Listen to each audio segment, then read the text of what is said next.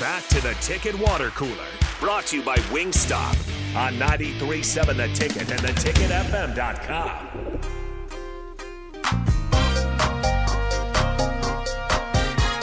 We are wrapping up things here on the Ticket Water Cooler, getting you ready for the happy hour right here on 93.7 The Ticket. And uh, I wanted to do so by kind of just paying homage to how great of a performance that was from Trey Palmer. His uh, today's show is just kind of, you just label it 237 because that's what we're going to talk about. But again, don't take out that 60 yard run. 297, almost 300 Ooh. yards of offense by one position player. Quite incredible. So I was asking you guys. Uh, kind of comparisons to the past, I first of all think of the 307 from Roy Helu against Missouri. Mm-hmm. Um, largely, there now he now the offensive line deserves a lot of credit in that one because he was largely untouched for a lot of those giant runs, and that was against the top five Missouri team. Mm-hmm. Oh, what a time to be alive! Mm. Good times, good times in Husker country. yes, that was, uh, and then they replayed on BTN like 70 times every offseason. They're like, here, look at it, look at it.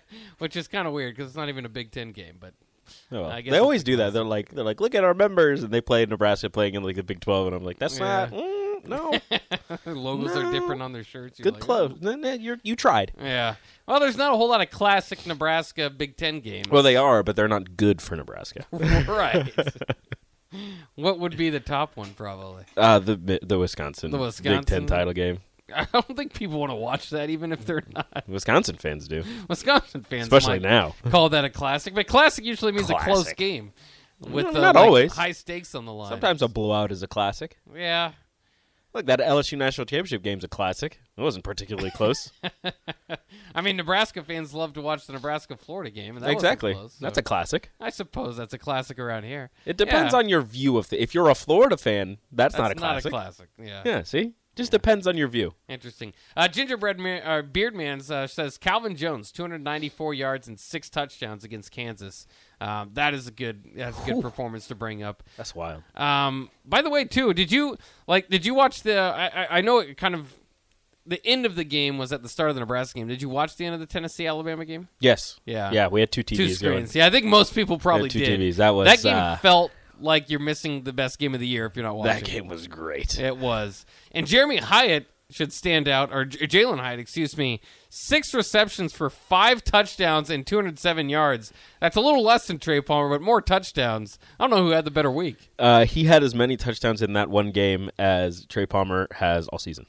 Well, yeah, there is that, and it was a against a bigger opponent, and they won. So I, I exactly Hyatt might. People are upset because Trey Palmer didn't get uh, uh, player of the player offensive of the player of the year. Jalen Hyatt has ten touchdowns on the season.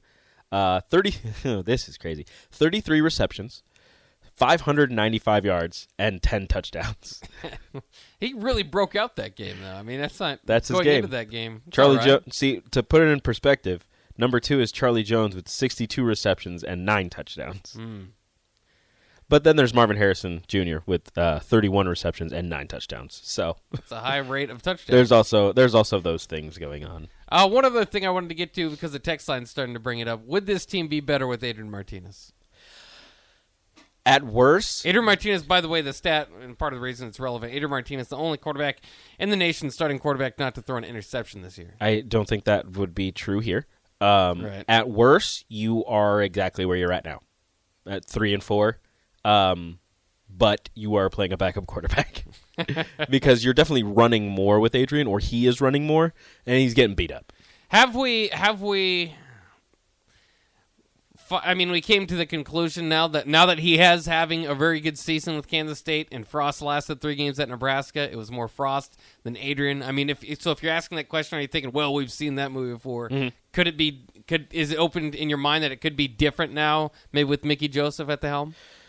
Maybe, but I I just feel like whether it be Frost or somebody else, just the the the offensive line issues would still cause problems because you know Casey Thompson is taking these hits. A lot of them are you know he's holding onto the ball and he's he's getting sacked.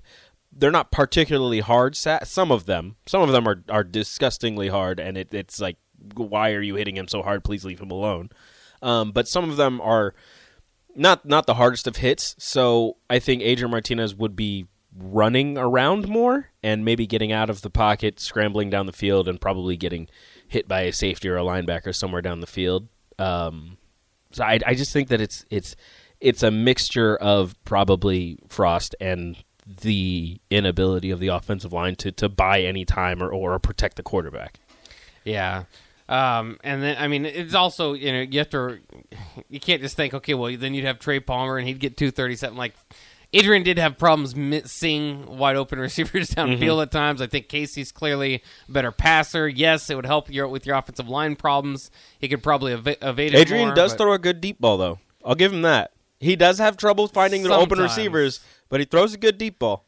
His his his short pass accuracy was lacking at Nebraska. If you look now, they're throwing uh they're throwing not screens, um, little little passes to the outside of the receivers. Yeah. He's hitting them on the money. Yeah, well, I mean, it, there was a time there between him and McCaffrey. They were throwing it behind him, there and they was, had to spin. There was no deep ball. there was There's, no that, deep ball. True, true. So, I mean, I don't know. I, it's uh, I, am not going to be ever convinced that he's going to be an NFL prospect or anything like that at quarterback. But I will. He is having, but Rico will, and he's having a solid year there in Manhattan. So that's kind of fun to follow along with. Uh, we better wrap it up though. We are getting ready for happy hour, and happy hour. It looks like you got some goodies ready for you guys to try today. Oh, I am excited for that. Sweet things by Marcy, right? Yep. Oh, Shout yeah. out to Marcy. She's the best. Yeah, that looks pretty good. I might uh, might sneak a. You can. You can stay in. too. Yeah. Stay in. Tell us your thoughts. I will. That sounds pretty good to me. Real quick, somebody did say this too. It wasn't a dominating stat line, but I recall correctly when we beat.